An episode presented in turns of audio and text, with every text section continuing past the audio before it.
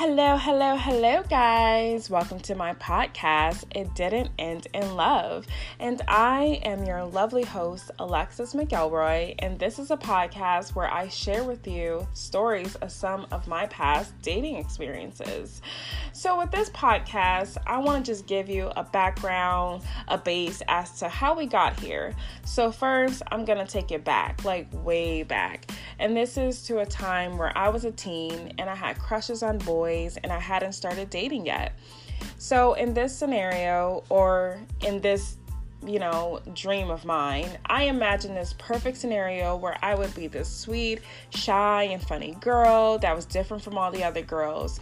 You know, I would, the guy would just fall in love with me, and, you know, he would say he wanted to be my boyfriend, and it would just be, yay, just amazing. Because, you know, we all got to be different, right? So, anyways, in this dream, you know, he would pursue me heavily, fall for me, and I would just go for him with all of his cuteness and we would kiss. He would pick me up on our date because, I mean, at least he had to have a car. That was the requirements of having a boyfriend. And, you know, we would go to the movies or carnival, kiss, hold hands, hug, and ta da! So, not much of a relationship at all, but that's li- literally the vanilla version of what I imagine. You get the guy, and that's it. Nothing else. Just hang out, kiss, and not much of a story. So, as you hear this, I mean, maybe that's why I didn't get a boyfriend for the longest time. I mean, plus, I was like very, very, very picky. Like, I wanted the cute boy that was dressed in all black with the gold chain. He had to be tall, he had to be cool, and he was a guy that stood near the wall surrounded by girls. So, if any listeners from Arborview High School is listening, y'all know what wall I'm talking about. So, anyways, that's who I wanted to date, or that's what guy I wanted to date. It couldn't be Arnold, the weird boy that would call me and ask me out, but did not like Harry Potter. so, Arnold, oh my gosh, let me tell you just a bit about Arnold.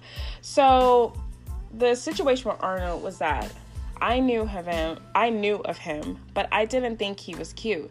So, I paid him no mind. It wasn't until my mom came home talking about her hairstylist Patty's sister had a son my age that went to the same school. And I guess I thought it would be cute to have him call me and we go out, become friends or whatever. You gotta love your moms, right?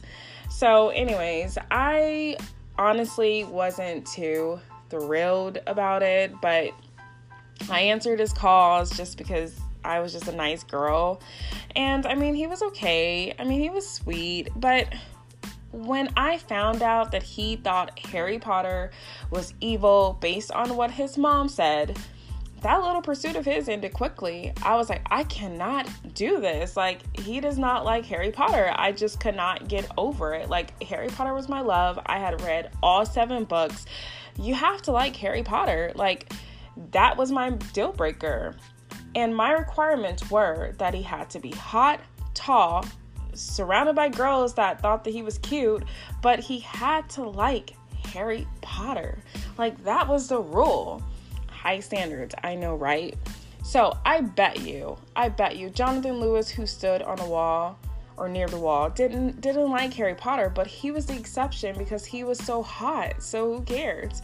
Well, anyways, going back to dating, when I finally did get my first boyfriend, and spoiler alert, it wasn't Arnold and it wasn't Jonathan. But, anyways, when I got my first boyfriend, it didn't take long for me to realize that dating was a little more complicated than just finding some hot guy that I can just kiss, hug, and hang out with. It was actually a lot more complicated, and the people we date actually have a lot more baggage, issues, things underneath their beds, just just just weird stuff than what is on the surface of our, you know, superficial deal breakers or our, you know, perfect idolization of a relationship. And so this is where things get good. This is where I say if you think this is just another dating podcast, I'm going to warn you now. Like, I plan to take it to a whole nother level.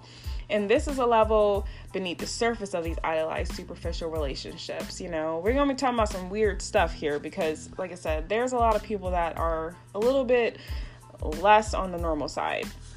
And again, none of these relationships end in love. And trust me, I mean, I'm glad they didn't. And if you look back on some of the people that you've dated, you will be glad that it ended too. All right, so anyways, that's just a little bit about this podcast. I can't wait to share more of my stories with you. So, so I would say stay tuned, get ready, because we got a lot great stories coming at you.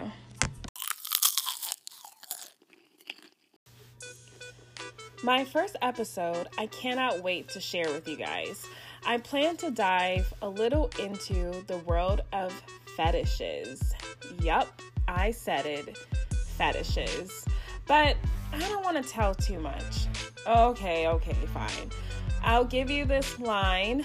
Let's just say he made a request for things that made me hmm, a tad bit uncomfortable you're probably going to be like, he asked for what? mm-hmm, yep.